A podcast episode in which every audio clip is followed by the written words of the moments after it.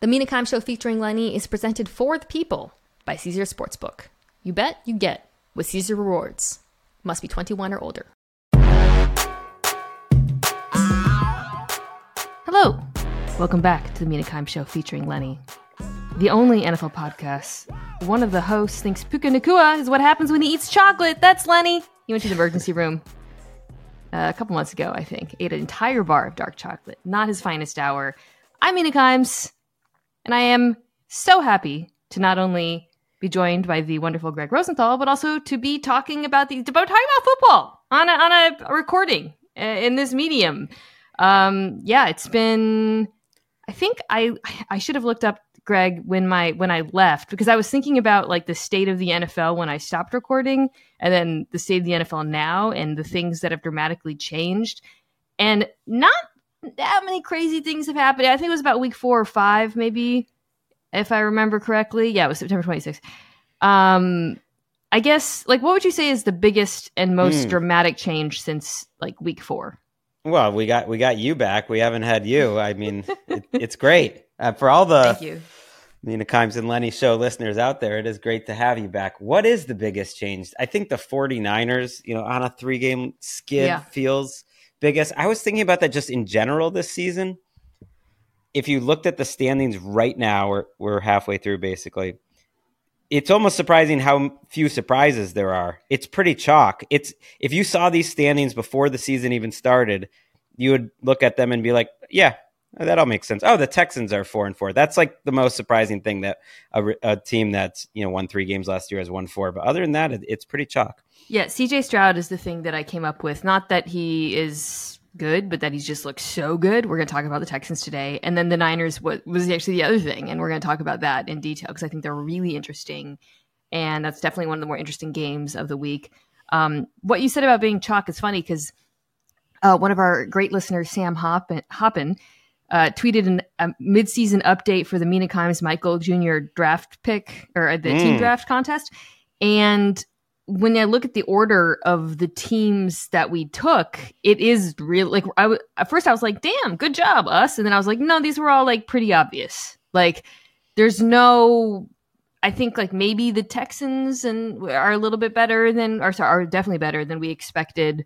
Um, but for the most part, like when you look at the teams in their order, like you said, it's not that surprising. I think it's just kind of a matter of momentum, injuries, like the Bills' defense. Obviously, I think at the time actually we were recording, Joe Burrow looked like you know a weekend at Bernie's out there. Now he looks awesome again. But that, but that's that's just like a health thing, you know. The, both those things are health things. So I don't think either of them are like fall into the category of like, oh my god, I can't believe this happened. I think Stroud, the Niners. Yeah, that's kind of it for me. I mean, I, I think I, I posted this like the AFC North is the best division of football, but we kind of all had them as awesome, so that's not surprising either. Right. We thought maybe the AFC East would be right there before Rodgers' injury and before the, Hmm. the Patriots turned into the Dick MacPherson Patriots. but uh, how the teams got there is interesting. But I feel like I've been through enough seasons by now that, yes, how the Bills have got here is concerning. And they're not getting some of their injured players back, so that Yes. that might be a, a real problem. But they're five and four, and it, there's just so much left to go that none of the teams that we thought had a great chance to win the Super Bowl before the season are in bad position at all. So how the Bengals got here was mm-hmm. interesting. Like how the Jaguars are winning, we'll get to that is surprising, and how the Chiefs are winning it are is surprising. But in the end, like all the teams we thought are in great position. But I'm ready. I'm ready for the Mina Kimes take explosion here No. for all the things you've been cooking up the last month and a half. Well, well, let's start with Niners Jags because I, I think this is like a, this game is a rich text um, because as you alluded to, the Jaguars have been winning, but in kind of a weird way, and then the Niners have been losing also in a weird. Not not all of it's weird. Some of it's predictable, but some of it's very confusing, and I think kind of needs to be worked through. I, let me start here.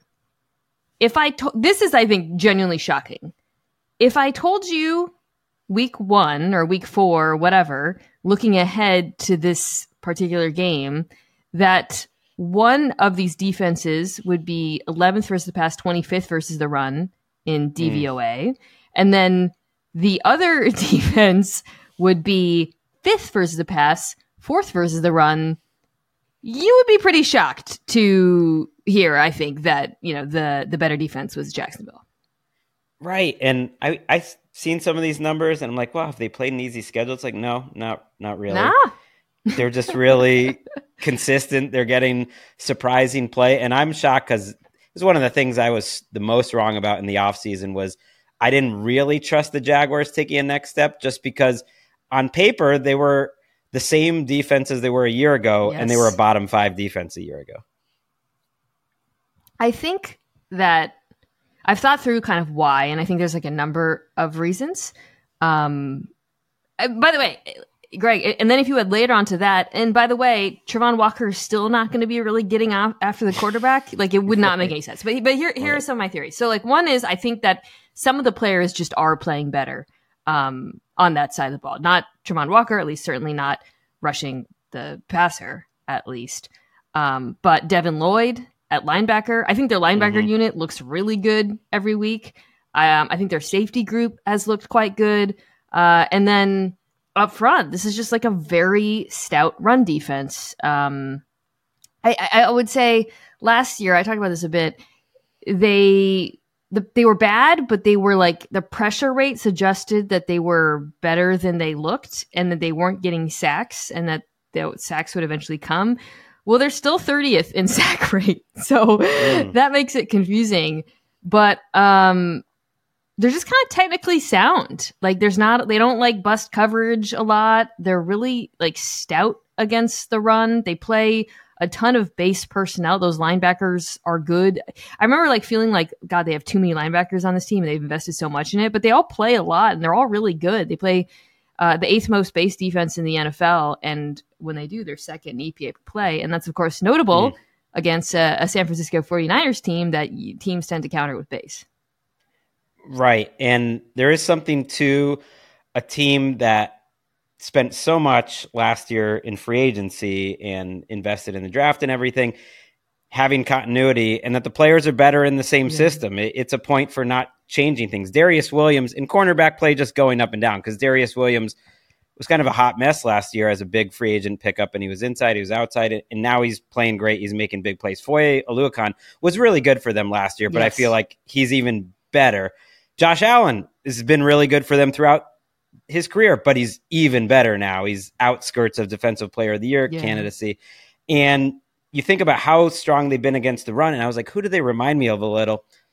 And it's the 49ers. It's the Trent Baalke uh, revenge game here because they're not as dynamic, but they just have huge guys. And that's if there's a, a Balky ball, um, you know, in recipe, that's it. So it's it's Fatukasi and Davon Hamilton's back, and Roy Robertson-Harris, and Travon Walker and Josh Allen are good against the run. And it's just like we've got huge bodies, we've got pretty dynamic linebackers behind them who can make plays. Now, now we have some uh, safeties like like Cis- Cisco, and and we're getting better play in the secondary. And I do think this week against CMC and this 49ers team who just hasn't been able to run yeah. for a month, that's potentially a real advantage. To me, that's really where it starts. For all the talk about uh, Brock Purdy, I feel like that's the most surprising thing that for a month, Christian McCaffrey is averaging 3.4 yards per carry and under 50 yards rushing per game. Yeah, from weeks one through five, they were uh, 0.07 expected points added per play in running. Uh, over the last, you know, week six through eight, that has fallen into negative territory. And I would say that matters an outsized amount for this particular football team because they're so schedule matters so much for Mhm. them. Um, you know, I mean, it, it, this is uh, kind of always been the case. No, I mean, I guess I would have to look back at every Shanahan quarterback in San Francisco, but first down when everything's on the table, it's amazing. They're fifth, in- or Brock Purdy is six in QBR. They average 11 yards per attempt on first down. The average NFL average is 7.6 on third down. When the NFL average is 7.2, they're about in line with that. Brock Tur- Purdy, oh God, Brock Purdy, no. Come the Uh, takes. listen, I okay. ugh, how, how do I want to phrase this? I actually don't think he's played that bad over the last few weeks. He's just has been punished by turnover luck, and that's reflected by the way. If you look at the underlying pass numbers, they're still good. like in success rate and yards per play. They're bad at EPA because he turns the ball over. However, he is a different quarterback on third down. He is 32nd in on target rate. He is 32nd in completion percentage over expected and he's very high on first down. So to go back to your hmm. point, not get too sorry, get drawn. I, I, feel like I got sucked in. I just I got all these numbers, Gregg. I'm just sitting on these numbers, nowhere to say them. Um, but your point is, I think, really important. If they don't run the ball well, it changes the complexion of their offense. It changes what's on the table. It puts them into disadvantageous down and distances. And then I would say also, uh, and and this is I think more important than the offense when they aren't playing with the lead and they can't run the ball and they're forced to pass more, it is a very different football team. Miami suffers from this to some extent. And I think the the really shocking thing is not the like everything I just said about the offense. Frankly, I kind of probably could have told you last year. The defense is what's shocked me during this phase. Do you hmm. feel the same way, like watching this team over the last few weeks?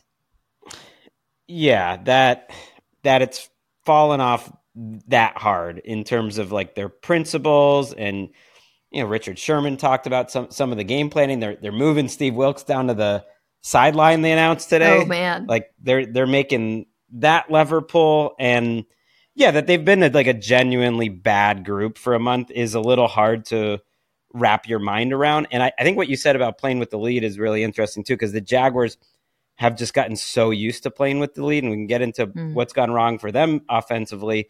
But that's part of it is they've had the luxury of playing with the lead, and so that's such a big thing in this game.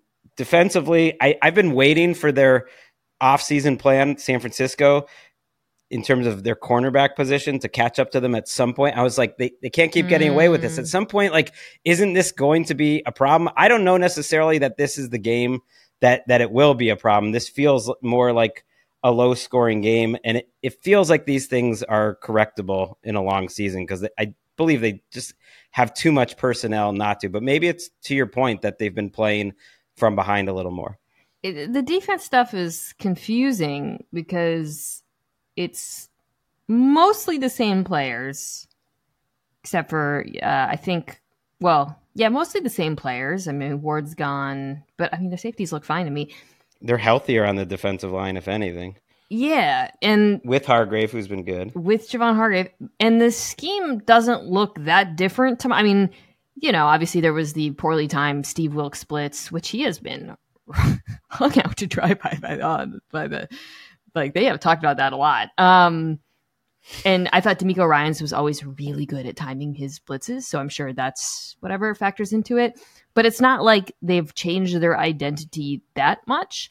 Um, I think just watching them, like the, the a few things that jump out. The, the most stunning thing is the missed tackles, especially like from the linebackers. It's like crazy, right? Like the 49ers formula of the last few years has been an outrageous four man rush, and then because they're so good at run defense and tackling, anything you can do to counter the pass rush is they'll just end you. Like you throw a screen and like five guys converge on it and blow it up. So it's very weird to watch like screens. I mean, the Vikings game comes to mind where that I was just like, what am I watching right now? This is, makes no sense. Like, so there's that. I think in coverage, um, Oliver's not worked out for them. You talked about the cornerback issues. Uh, and there's times where there's just not enough time for the rush to get home. And then the other thing, and this is probably, I think, the run defense just looks bad. I mean, especially up front, it's a little bit confusing. Like they just seem very porous. I think some of that, though, that's where I think scheme comes into play. I was thinking about this watching the Bengals game.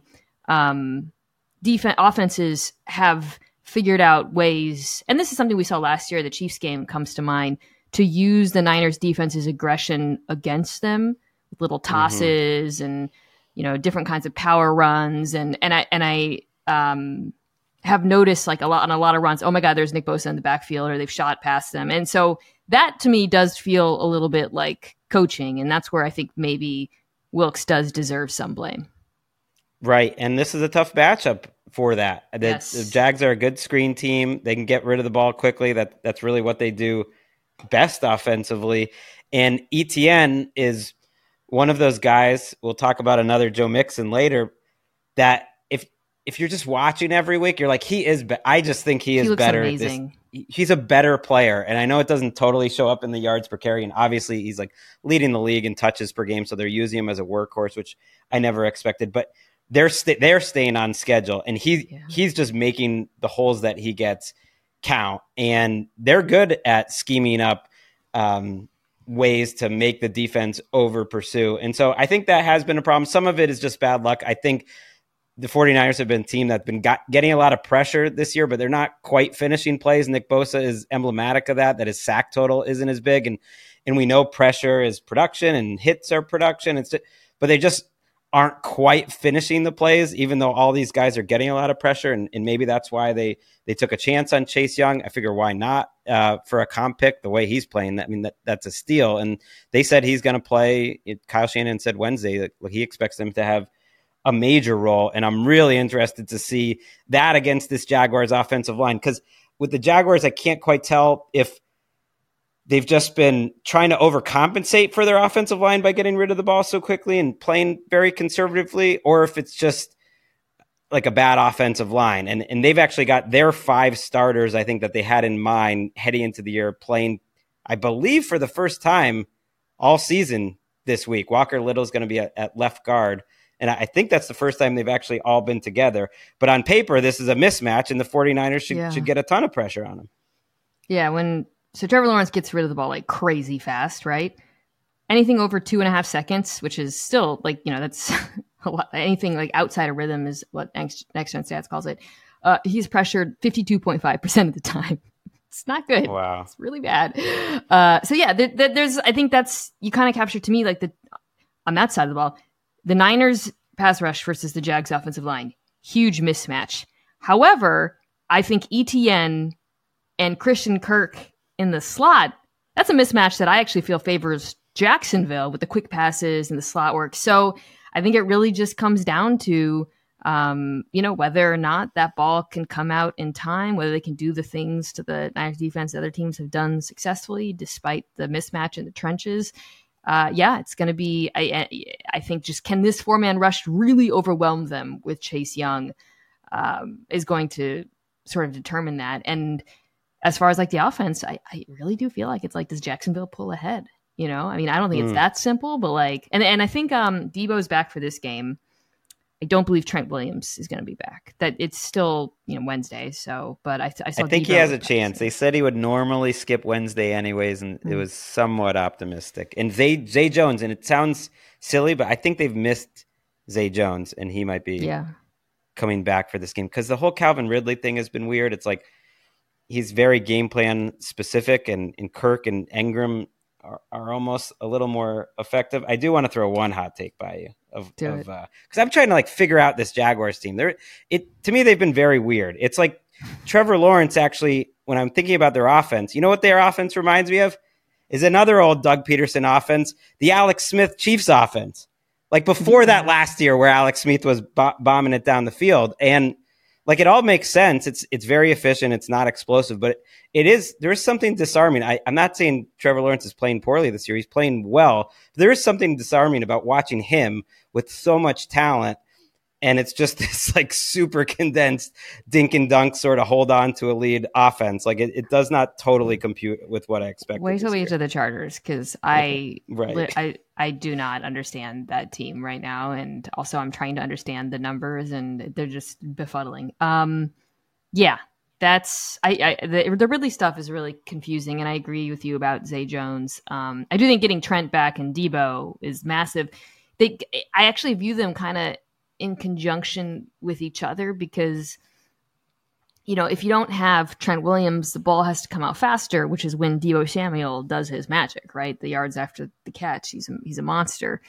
Um, if you're missing both of them, you don't have that, right? So they kind of like help. They complement. They're like it, it's kind of weird to think of an offensive lineman and a receiver as like being related, like a string, but there is like a little bit of a string that pulls them together. So I think getting them both back will be massive for alleviating some of the pressure on Purdy, who, yeah, it's he's been he's been fine. he's been the exact same. Same, yeah. Mean, he's been the exact same, and the turnover luck just got it's a little. Funny. Actually, in all these games, and I'm not. He's I'm not a like better. a pro. Right, I'm not a pro or anti Purdy. I actually think his baseline. I've already believe that he'll he'll be better than Jimmy G. That he is. The, the baseline's probably better. Like his high level stuff is definitely better. But he's been he's been the the same guy. And oh, by the way, yeah, it hurts when you lose two All Pros who are you know two of the highest paid players in the league at their position. Like in all these games, he's played well for two to three quarters, and then it's yeah. sort of fallen apart at the end when when he needs to catch up. Uh, I, I think the baseline is higher because of his scrambling. That's just been my takeaway from the last few weeks. I'm like, oh damn, that was good scramble. And a few like a few more special throws where I, I almost felt like Tony Romo watching him was the game he announced was like that was me because he was you know he was like he thinks Purdy's magic sauce is he can see things like a hair faster than people and that's not and true. and I don't know, I don't know. Romo thought that was about himself too. Uh, um, I lean Niners, especially if both Trent and Deebo are back. But this is a it's a weird one for all the reasons, all the weird matchup stuff. I just think that the Niners a defensive line against the Jags offensive line. This could be one of those games where they get they, especially with Chase Young, they take over. Chase Young, who was you know very good the first half of the season. So it's it's a real like is 2023 different type of game. If Jaguars win this game, I need to give them like a little more credit than we have been or be a little more worried about the 49ers. But I, I lean a little 49ers, barely. It's a little disrespectful. They're on the road, though. Browns Ravens. Um, this is a delightful uh, defensive matchup. You have the best defenses, I, I think, by pretty much most metrics, the top two defenses in the NFL right now. Um, but defenses that are really different, which is just such a such a exciting study in contrast, right? Like the Browns defense plays a lot of man coverage. They're super aggressive. They've got this like crazy. They want to maybe the best pass rusher in football. Um, and then the Ravens defense is all trickery. It's like film nerd. Uh, what's the word I'm looking for? It, it's it's it's becoming kind of like a cliche, like a stereotype of itself that all the film nerds just go crazy or because you know, I mean, you like love yourself some Mike Macdonald. You, you know, you were pretty early on it, even or midway through last year. How well, how much you loved yourself some Mike Macdonald. I don't like it when people overemphasize scheme over players uh, too much, and I do think sometimes the Ravens defense get. And I think I want to make something very clear, which is I think that what we were seeing from the Ravens defense, and I have talked about this for a while, is like the perfect marriage of players and scheme. I think a, a great example is a player like Jadeveon Clowney, who's, you know, bounced around the league, undervalued, didn't get signed, but, you know, we know is like this incredibly athletic guy who's so good against the run, he can cover. And then dropping him into this defense, it's like unfair. It's just perfect for him. Roquan Smith, linebacker, can go sideline and sideline, can blitz, can drop into coverage and play the post. Again, perfect marriage for this defense. So the players are what make it sing, but the scheme is sick. it's so sick every week. Right. And I, I, I wonder if what they do well in terms of making quarterbacks hold the ball a beat longer, scrambling mm-hmm. them up a little mentally. Our guy Gino last week, for instance. Yeah, oh. I I do wonder like how how does that look against Deshaun Watson and this Browns team who oh, you know have, have injuries up front at the at the wrong time. I don't know if this is like a galaxy brain talk, but last week it was like, you know, Watson's very much seemed to they seem to almost strip it down. I was talking to someone that it's almost like the Baker Mayfield Browns offense, which maybe you give credit to Stefanski for that. It's like one read, and if not, like go make a play. Um, and and some deep balls that were yeah. that looked pretty good from Watson. It's like maybe that's the best way to attack this Ravens defense anyways because it's going to be tough to outthink them and get to your second and third read in the first place. Yeah. So before we get into this game, I will say, you know, last week, definitely the best Watson has looked. Um, I thought his arm looked good. You know, I texted a little bit about like his arm strength looked good on the, the deep balls. I think Amari Cooper's so good. Uh, Njoku's good too. Um, he looked decent moving, but it was a very, like you said, it's it's pretty simple um, and this offense, too, has just not been able to run the ball well since the Nick Chubb injury. I don't think that I don't see this going well against. Maybe mm. I'm wrong. Maybe I'm wrong. I mean, you know, like you said, maybe that's the simplified. Like maybe Amari Cooper just cooks and gets open, and there's some explosive plays, and Watson can scramble. I don't know, but like I see the off the Browns offense versus the Baltimore defense as a pretty significant mismatch.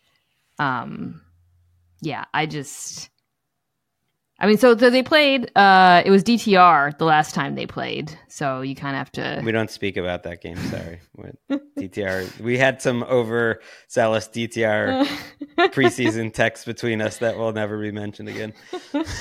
oh man, um, yeah, it was it was pretty bad they they, uh, they beat the Browns twenty eight to three in case people forgot. Um, and Lamar, it was like kind of like it was it was like a fine game. It was quiet, like you know, it was very much like a we're playing DTR. Let's just not screw this up kind of game. He was pressured a lot. I mean, again, that's the Browns defense is sick.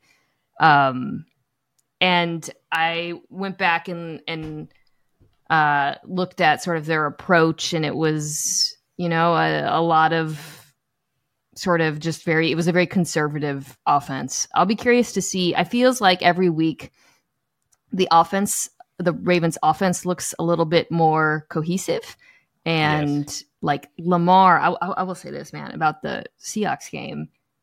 I don't he he looked so calm executing the offense.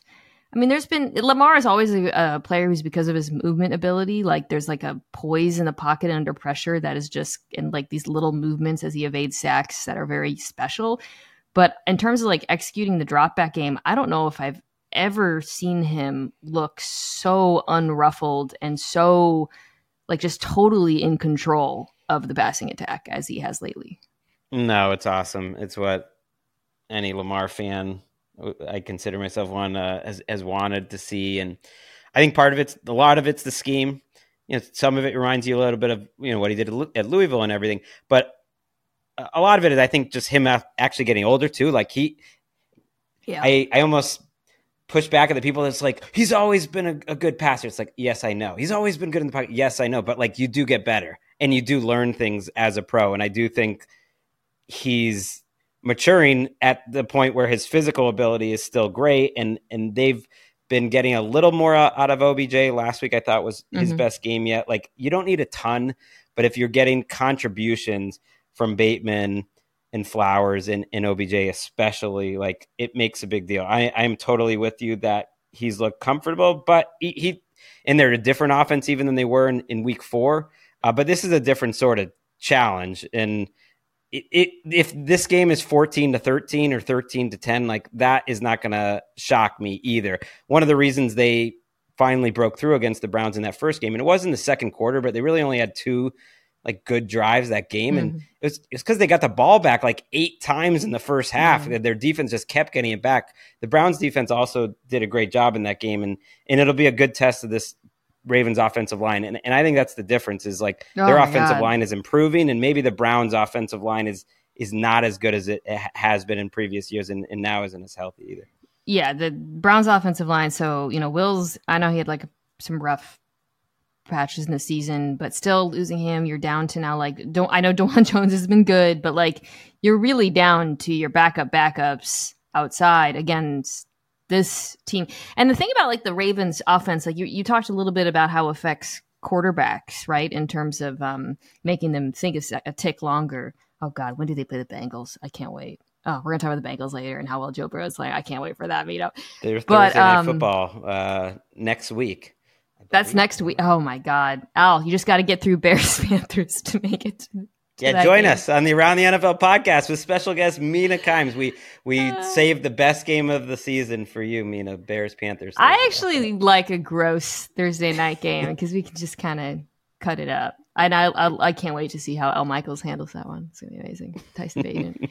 um, okay, but so back to the the defense. So they do make quarterbacks think tick longer, but with all the simulated pressures and creepers uh, that they use. And we're, by the way, we're doing a segment on sim pressures on NFL Live. I think by the time this podcast is out, so tune in Thursday. I'm popping on. I can't stay away. um, but uh, just, I guess, I, maybe it's worth defining the difference. So, um, simulated pressures and creepers both same result where you're sending four and so you have more bodies and coverage. The difference is with simulated pressures, you're giving the appearance of blitzing. Creepers, you're doing a change pressure. So one of the guys on the line of scrimmage is switching places with uh, one of the other guys behind him. So the Ravens do this like a zillion times a game. We started tracking them at ESPN. Brian Burke did and I'm going to use some of those stats tomorrow on the show, but they use it the most in the NFL. Shocker, Hmm. right? Um, so part of the problem that creates for quarterbacks is confusion, as uh, Gregg alluded to. But then the other thing it does is it confuses the offensive line because you don't know who you're supposed to block, and you often watch and it'll be humorous. A center will just be like, "Oh, sorry," Uh, it's actually really good. Uh, I, the Cowboys have been doing this a lot. It's a good way to get one on ones too if you have a super stud edge rusher. Um, they, they have run some pretty nasty ones with Micah Parsons over the last few weeks uh, in putting him in the middle. So, anyways, uh, that's a real problem against an offensive line that now has two backups at tackle, and I just feel like the combination of that confusion and the pressure, it's going to be pretty gross. On the other side, it's just like we have Myles Garrett. Your offensive line is good, but we have Myles Garrett, and you know the rest of the rate. The Browns' defensive front has been really good. Um, so I think that yeah, for me, like that's obviously kind of the side of the ball I'm the most intrigued by, and I want to see if like the Ravens, you know, they have such an expansive menu with their offense right now. Like they do so many different things. I'm curious to see if they can be a little bit more efficient than they were the first time these teams met. Yeah, and sort of how they'll approach it because I think the the biggest improvements have maybe been in the running game. Like you even saw in that Arizona game, you know, at halftime they sort of realized like, oh, the like they're just begging us to run. Like they're they're trying Yeah. to actually they're kind of playing the pass, and we can do that. And Linderbaum, I'm not like a I'm not an O line tape head, but like he does enough that I'm like, wow, that looks impre- that is impressive. The I think the idea that they had he with Tyler us, Linderbaum, dude. He it's, killed it's all us. happening. Right. Like Us I don't need to know that much to be like, okay, this was the vision. This is actually what they So talked about on draft night. It's pretty sweet. it was so bad. There are Tyler Linderbaum highlights from that game. It's so gross. Um, Keaton Mitchell is a real thing, I think, too. Like I think Gus Edwards is a really good back that, you know, a little underrated as like he's a fine lead back for what they want to do. But even before Keaton Mitchell broke open a couple at the end, I was just like, wow, every time he has the ball, Yeah. he is making a, a missed tackle and the juice is just obvious. Even if it's just 15 touches a, or like eight touches a game, like he is another explosive element and they could kind of use it because they're not that explosive in terms of their passing game and, and he could be explosive. So I'm curious if that's going to have some staying power. That's a great point, um, especially if you kind of, you know, then Lamar doesn't have to run as much. But um, uh, Mina Kimes Show featuring Lenny listeners will remember that we talked about Keaton Mitchell ahead of the combine. It wasn't my call. It was one of the players that uh, Mike Renner said you should watch this guy, and I watched him. At, he was like Eastern Carolina, and I was like, holy crap, he is fast.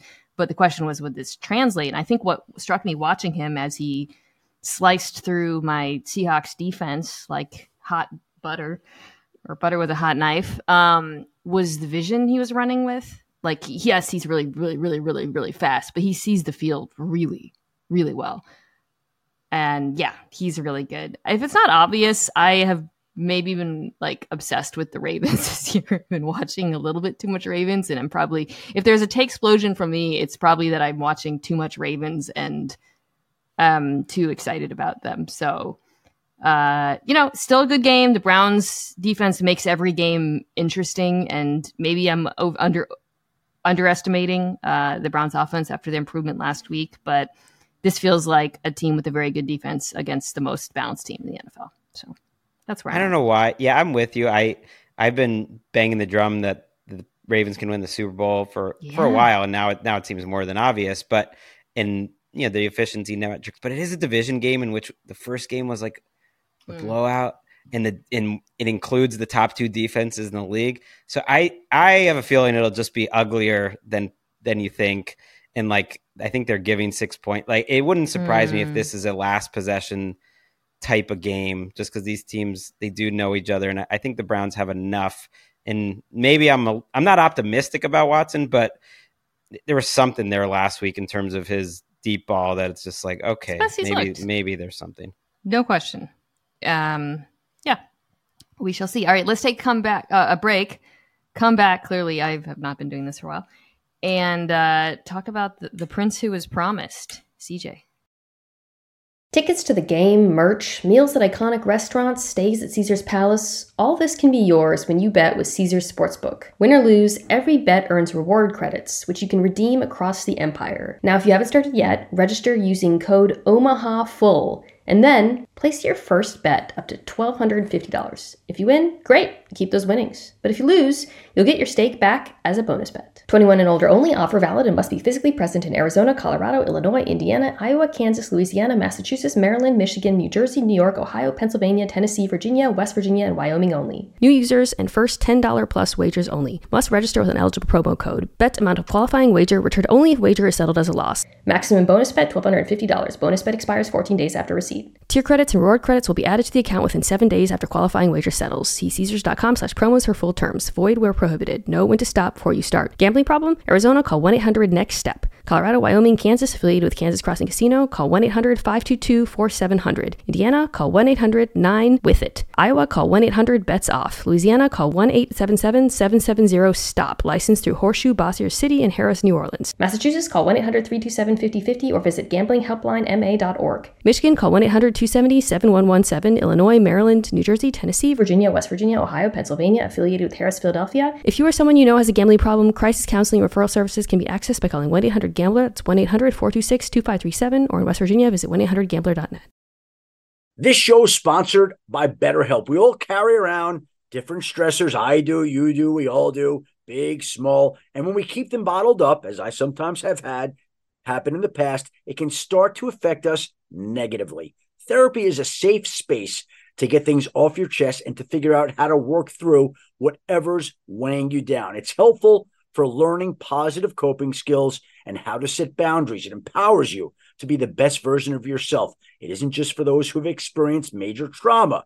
If you're thinking of starting therapy, give BetterHelp a try. It's entirely online, designed to be convenient, flexible, and suited to your schedule. Just fill out a brief questionnaire to get matched with a licensed therapist and switch therapists anytime for no additional charge. Get it off your chest with BetterHelp. Visit betterhelp.com slash Mina Show today to get 10% off your first month. That's betterhelp, H-E-L-P dot com slash Mina Show, M-I-N-A-S-H-O-W. This podcast is proud to be supported by Jets Pizza, the number one pick in Detroit style pizza. Why? It's simple. Jets is better. With the thickest, crispiest, cheesiest Detroit style pizza in the country, there's no competition. And I have to say, speaking from experience recently, having tried it for the first time in Detroit, it is absolutely delicious. Right now, you can get $5 off any eight corner pizza with code 8SAVE. That's the number eight, S A V E. Go to jetspizza.com to learn more and find a location near you. Again, try Jet's signature eight corner pizza and get $5 off with code 8SAVE. That's number eight, S A V E. Jet's Pizza. Better because it has to be. okay, CJ Stroud versus older CJ Stroud. Woo, that's a take. No. I guess that works. Joe Burrow looks so good. I uh I was trying to there's you could there's so many Joe Burrow stats that show the contrast in the last few weeks versus the previous ones. The the one that I uh I shared on on X that I do think tells the story of Joe Burrow is that uh again using that 2.5 seconds or longer framework the last few weeks he's had a completion percentage over expected of 15.1%, which is insane. So basically when he holds on to the football more than a quick game, he is the best quarterback in the NFL by a mile. Weeks one through four, he was 33rd in that metric. So he's a different man, Gregg. Uh, anyone listening to this podcast knows that. They have watched him. It is very obvious. You do not need to be a uh, football analyst to see that Joe Burrow is healthy again.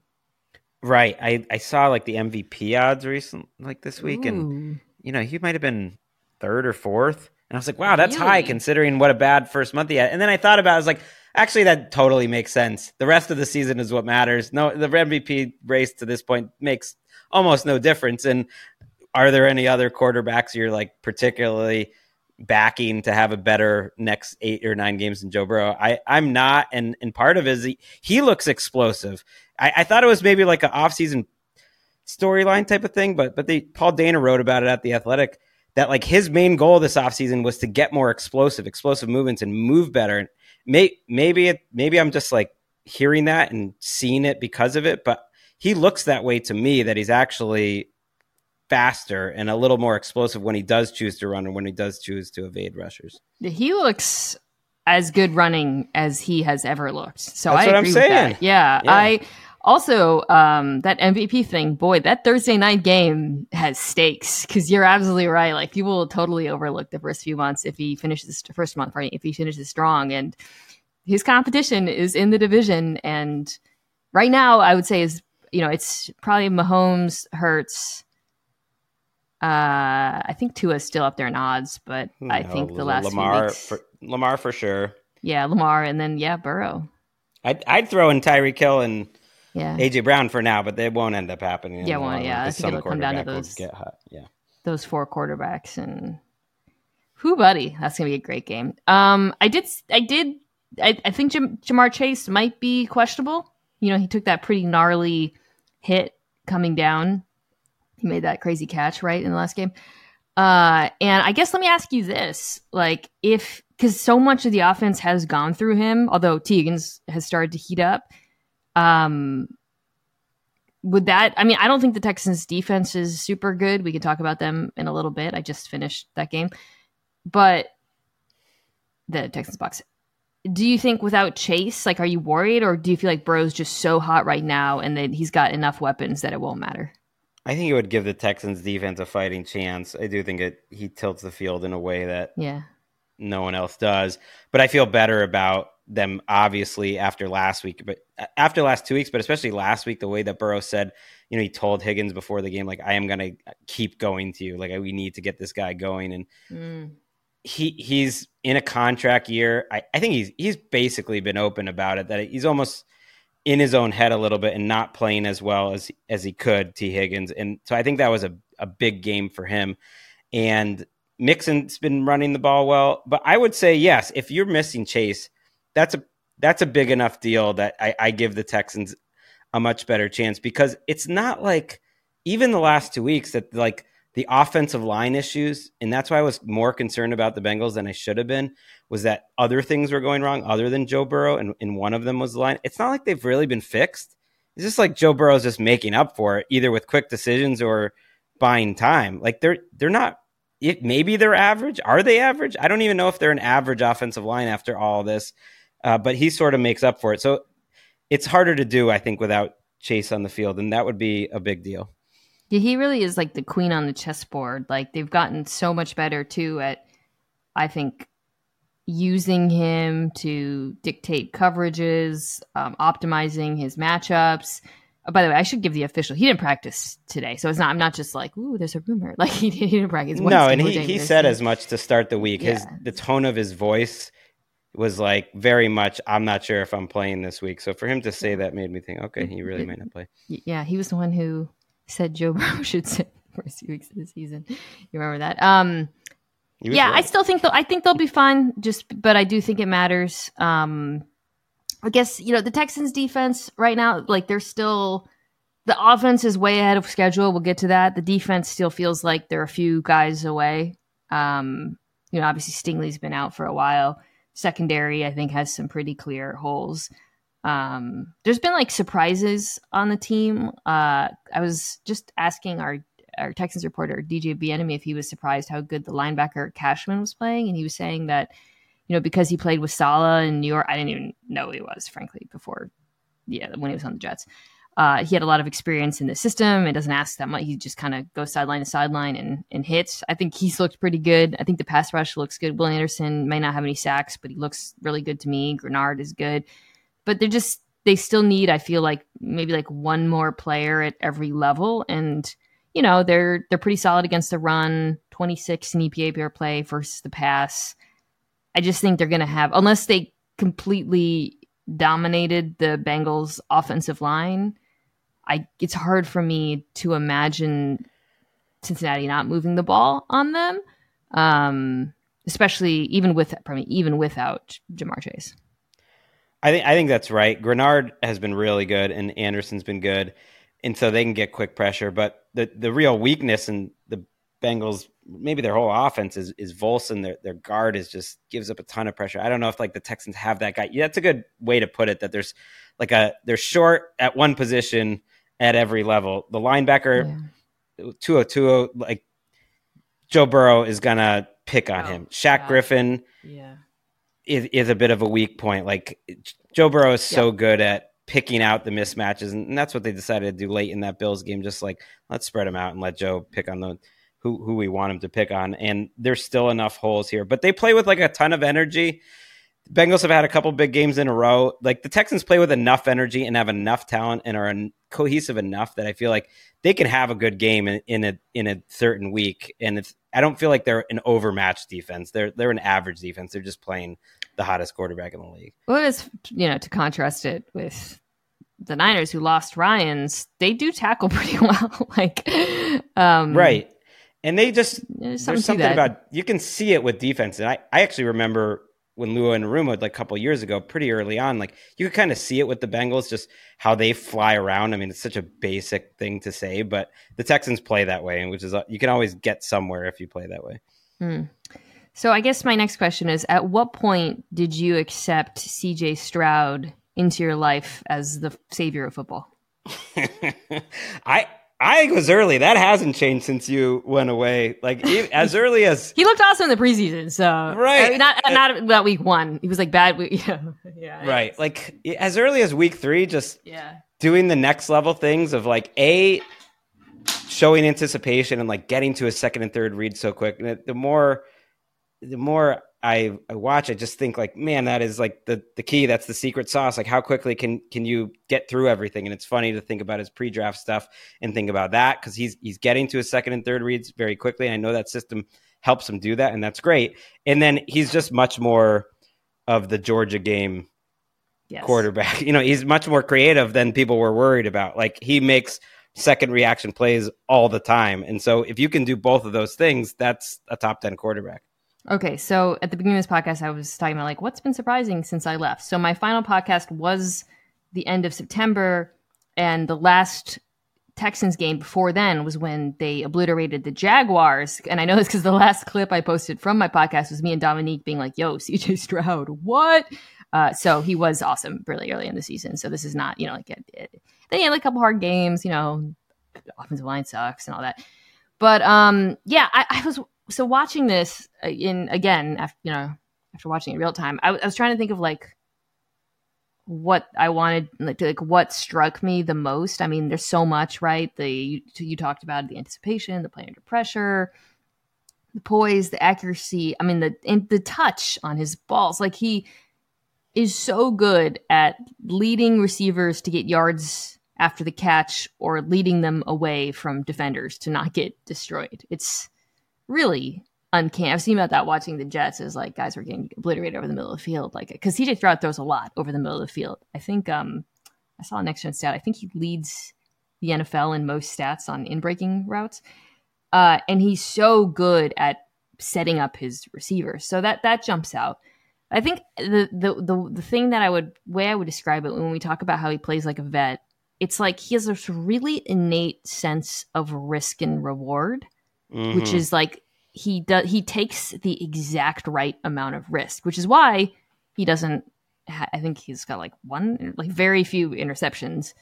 Um, but he's not a check down Charlie. He's just really good at assessing okay, the exact like what needs to be done in this moment, and that's interesting because it's very different from like the you know the Mahomeses and Allens of the world right? Um, it is a little bit more like Joe Burrow, frankly. I mean, there, there's some similarities between these guys. They're not identical quarterbacks, but I mean, the offenses are very different. But like, it's there's definitely like a common thread there that I think is pretty Hmm. interesting. Um, I also like people are like, wow, he's so he's doing it without a run game. The run game absolutely sucks, and it didn't matter. Pierce was out this week. Singletary was in. It didn't. It was a little bit better. It still sucks, right? So he's doing with that run game. I do quibble with the notion like he's doing it with like terrible receivers. The receivers are good. I think they're good. Like I know they're not. You know, I was obviously like seeing Mike Evans on the other side of the field. You're like, okay, that's what a superstar looks like. But I, I really think like Nico Collins, Tank Dell, Noah Brown in this game, like it's not like yes, he was throwing the ball in like perfect spots, but they were open, Gregg. Oh man, I I love Nico Collins. He has been one of my favorite players to watch in the entire NFL this year. And it just goes to show you what a system and a quarterback can do, you know, for, for a wide receiver. Maybe he wasn't ready to look like this before, but for a guy that tall, I actually have a hard time thinking of comps that are that good, like that good. Like he's tall and skinny, he's six four, but he's so good after the catch. He's good at the catch point. Tank Dell on the other side is the opposite. He's representing for all the short guys out there. Like, I mean, he's 165 and he's playing on the outside and making contested catches. Like, it is, they found two guys. The whole point of this Texan season is supposed to be, well, let's find guys we can build around. And it, they, they have it. And it's so valuable to have young receivers. I guess Collins will be entering the last year of his rookie deal next year to me, but to me, he is a star. I, I actually think the ceiling is extremely high for him. And Dell, you've seen it. He can he can get open. He is I, he is so shifty and he has such a good feel of of zone defenses. He's listed as five ten. There's no way he's five ten. No way. By the way, it's like not not possible. Uh, yeah, I think he could have like a Brandin Cooks type career. You know, like I like you you like he it, when he was another one, by the way. I think that five eight one sixty five at the combine. By the yeah, way, that's like, that that's accurate. Right. Yeah, he, that, that. he's five eight. So uh, I think he was another one that uh, Renner told me to watch. Or but yeah, but um, you know, uh, you watch him, you're like, okay, maybe he's like a gadget guy, he's third round rich. He's not. A, he's obviously not at this point, but like, man, he, I think his ceiling is really high. That touchdown catch was impressive. His body control, his catch yeah. radius, like he's really a good player, and I love the combination of them together. It's like such a good pairing of skill sets. I just yeah, so and I think that they'll have success. I mean, like the Bengals defense, they're they're always kind of hard to assess because they, you know, like get it up for the best quarterbacks in the NFL and like and we all talk about how like, you know, Lou Anarumo, oh, he does it again, but like then whenever you look at the underlying metrics, they're like not good. I don't know.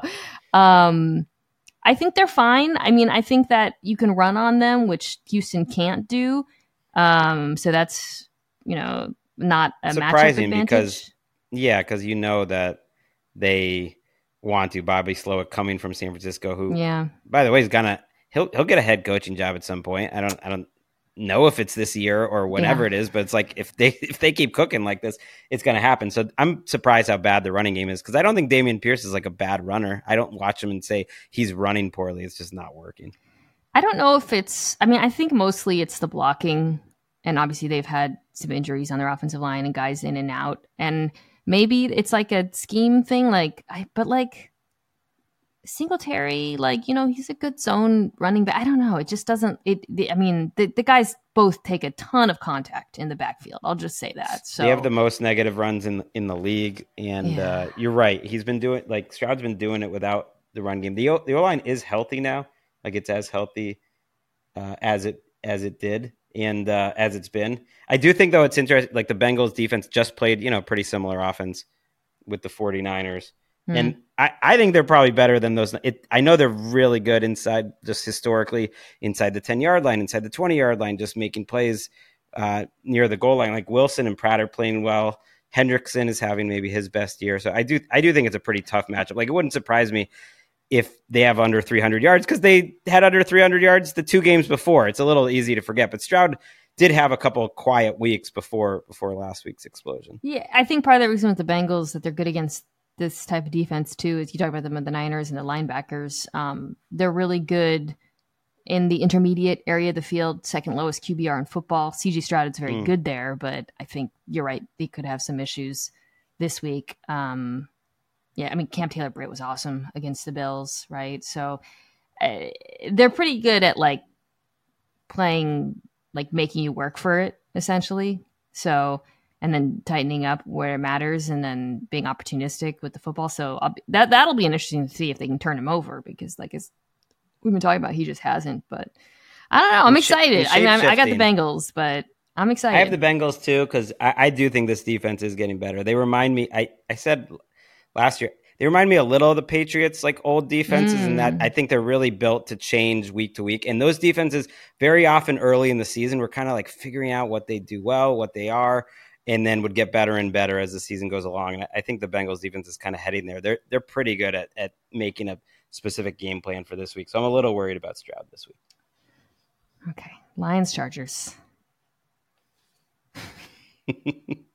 Why are you sighing? Uh, I've been dreading talking about the Chargers because I. So the Chargers Jets game. Did you walk away from that with any impression of the Chargers? Like, like, did you have come out of that thinking anything about them?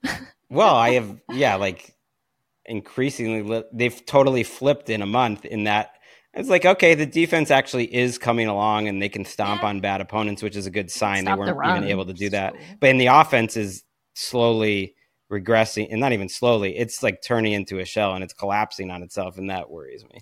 So let's talk about that. Let's talk about that versus Lions defense. Then we'll flip it and talk about the other side. Lions, you know how to buy. Um, Chargers offense is eighth in pass DVOA. Justin Herbert is fifth in QBR. He's top ten in a lot of metrics. 12 Hmm. in air, air, uh, air yards per attempt. Why does it look so meh? like, what is it? How do you like? What is it that strikes you watching them? Even hearing that they've, I mean, obviously they're, they're coming off a game where he didn't do anything, and I think it was pretty obvious why he was just under. I mean, he was pressured on like fifty percent of dropbacks, probably right. Uh, he couldn't do anything, couldn't move the ball. So setting Yeah, that aside, and the Jets are 50. awesome. Well, you know, a lot of quarterbacks have looked. What did Robert Saleh say? We've embarrassed the best quarterbacks or whatever. Setting the Jets game aside, like what what how do you what do you think watching this offense? Well, because the the run game is like bad, bad, bad. again. Again. Like the worst, maybe. I think they have the lowest success rate since week one. If you take the week one game away, which they, they ran well, and everyone was all excited because that was the offseason storyline, Kellen Moore in the running game. So they're bad, bad. I thought their offensive line had a chance to be great. They're the, they're actually the youngest offensive line in the league in terms of age, weight, and snaps. And since they lost Corey Linsley, which was a while ago now, they just haven't been the same.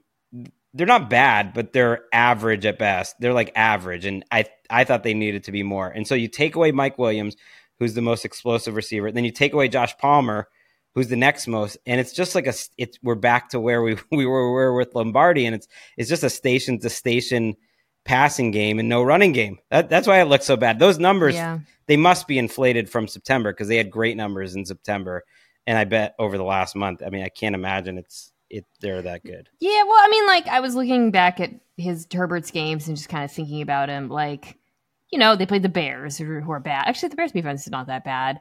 But you know, he it was like very like okay, let's just be like super. I mean, Herbert, I think had like he completed like an insane amount of. So he was just it was very efficient, but not particularly sexy, right?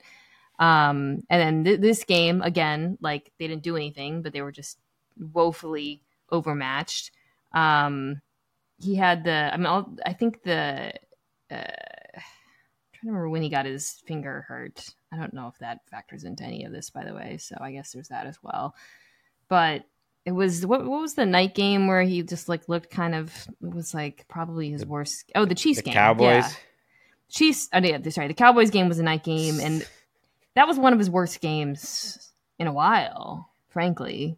And then they lost to the Chiefs as well. Um, the last game I remember thinking that's like Herbert was the Vikings game where he just shredded them. Remember, they just kept blitzing him, and he was like, "All right, he's just killing them." So I think it's like I don't I would not say he's been playing poorly, but I think it's what you just said, which is they're not running it. There's not it's interesting like he's it's not like he's totally dinking dunking, but like it, I used to do this um segment on Sports Center called Kimes Dimes where I would choose the five best throws of the week and it was always hard for me to not pick like four Justin Herbert throws because it was just so Mhm. many sick throws. I like do you feel like there's been like many No. yeah yeah Well, that Minnesota game was the last time Mike Williams played, and he had like 120 yards in that game. right And it it shouldn't. And it was when was it the last time Corey Linsley played? I really think that's been a, a big deal for them too. You're probably right. But but there's you're right. The sizzle, the like exciting throws have not been there for for whatever reason. I posted something during the Jets game about how annoyed I was watching Quentin Johnston instead of Zay Flowers, who went after Quentin Johnston.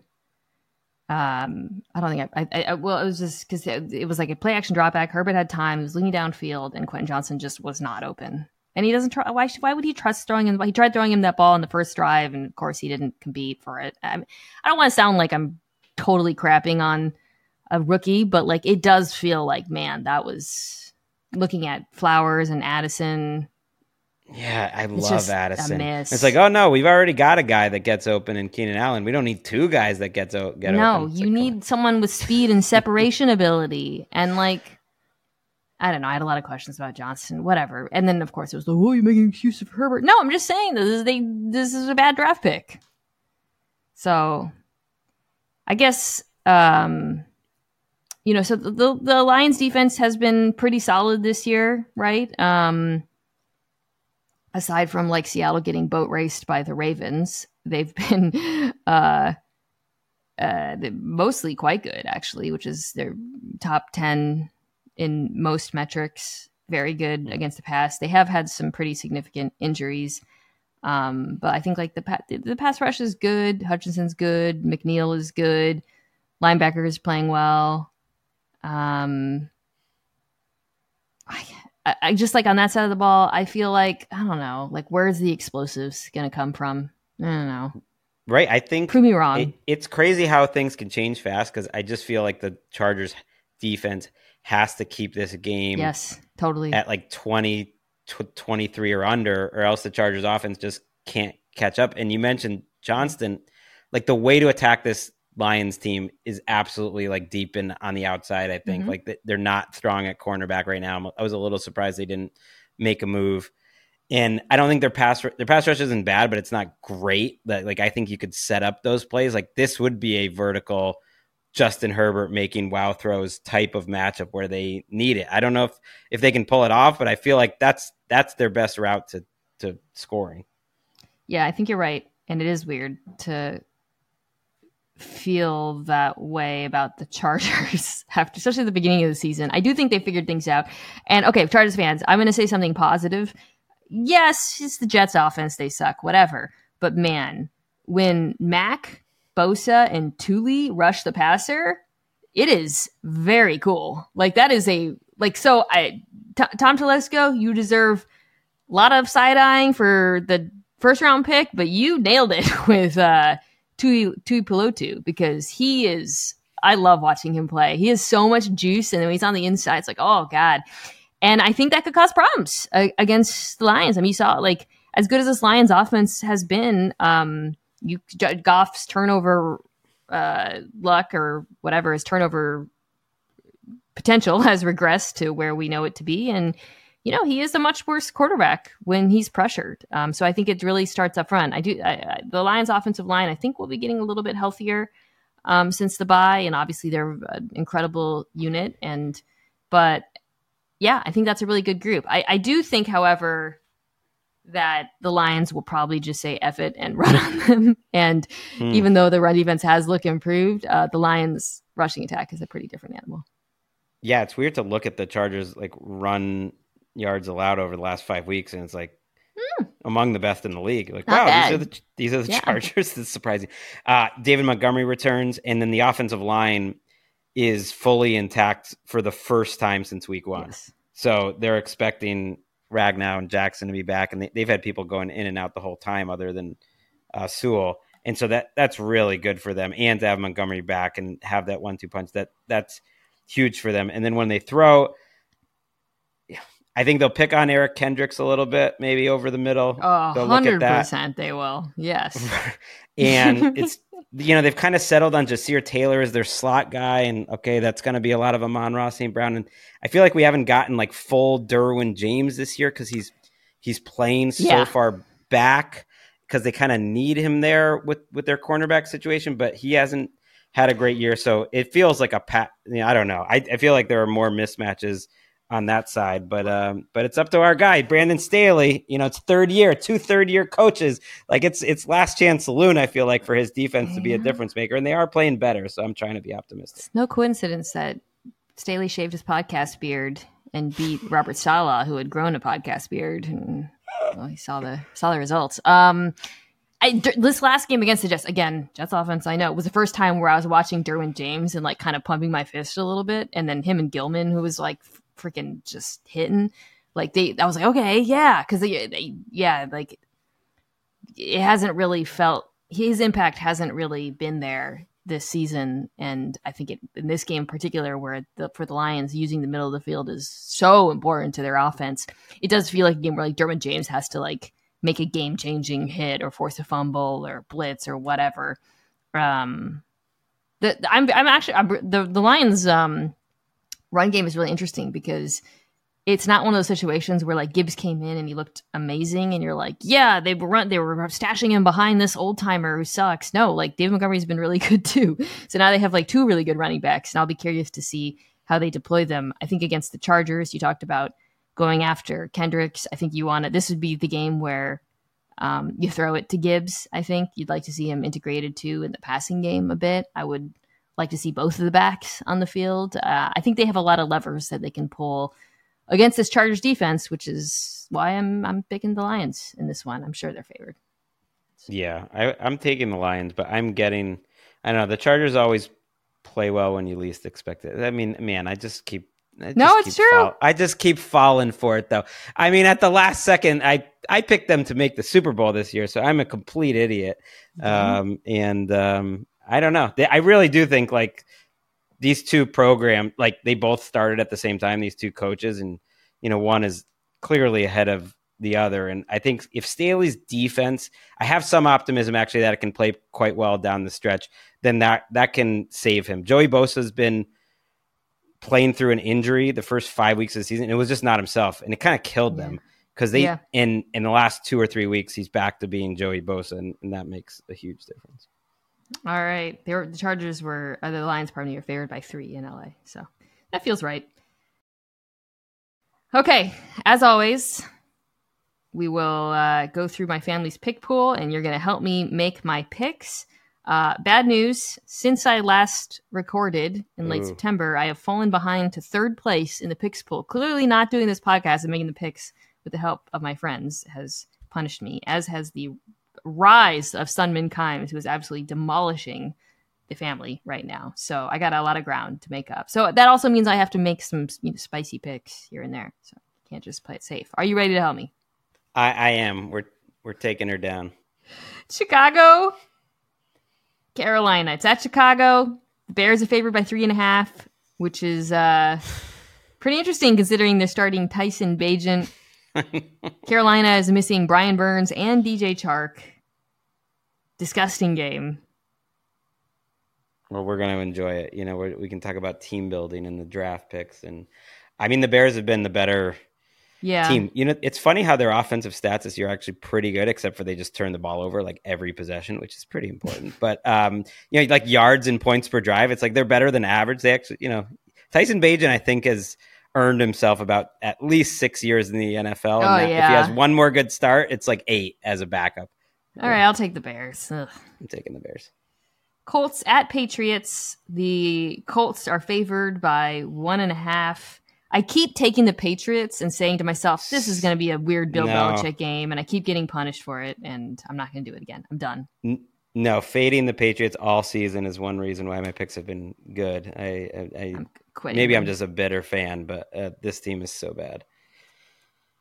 Got that number five draft pick, Greg, right now. Let's get it to number two. Then we're talking. Let's go.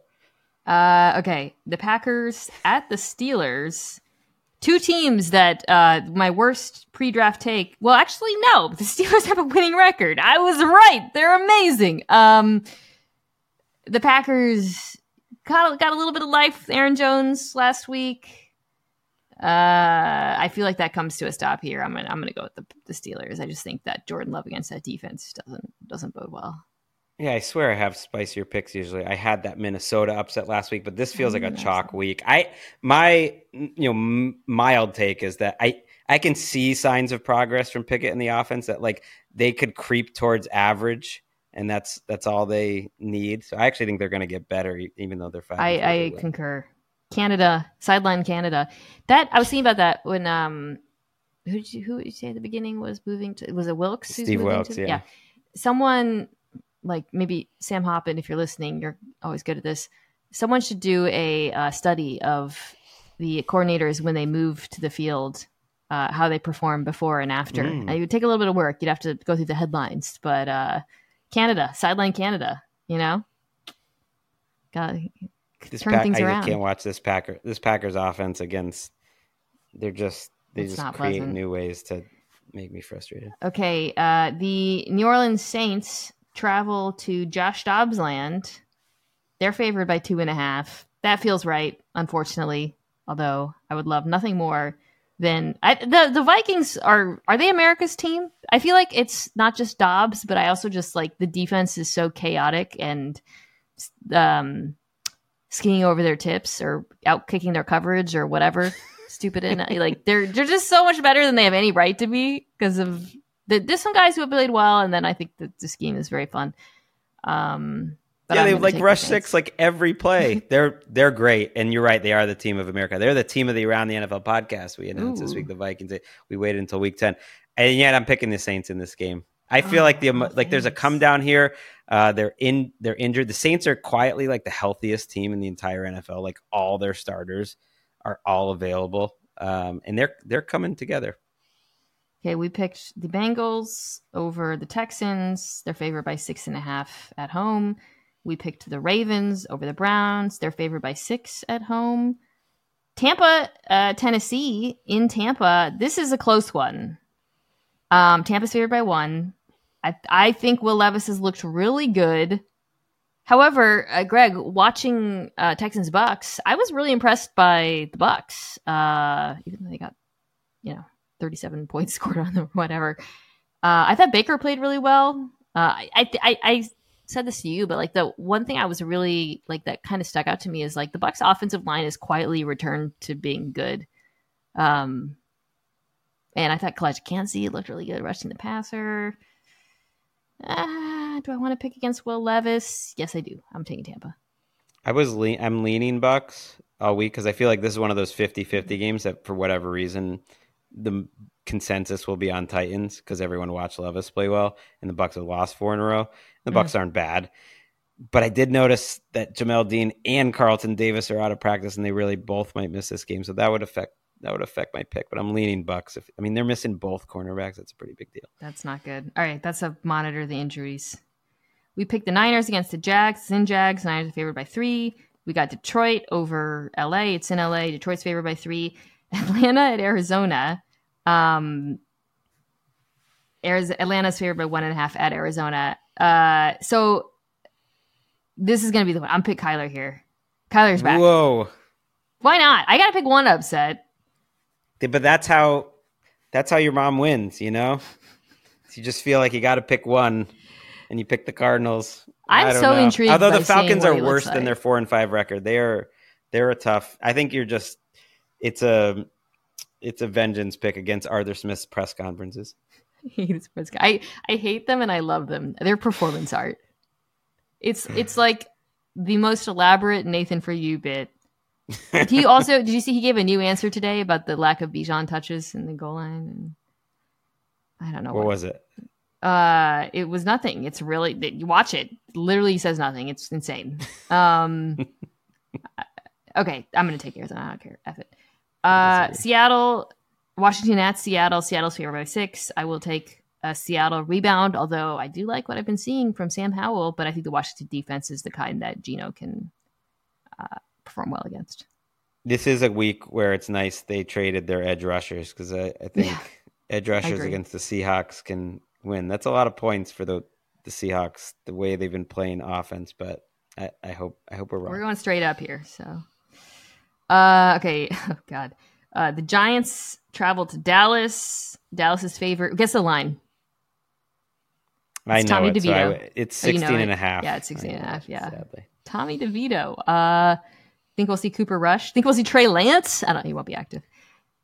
They should activate. They're gonna get. They're gonna get one of these quarterbacks. It annoys me already that the Giants are gonna stumble into one of these quarterbacks. I I, I really uh, don't. You think they're the most likely? You Them and the Bears, Caleb Williams, or you mean when you say one of And- these or Drake Maye? That the they're gonna get one of those two quarterbacks.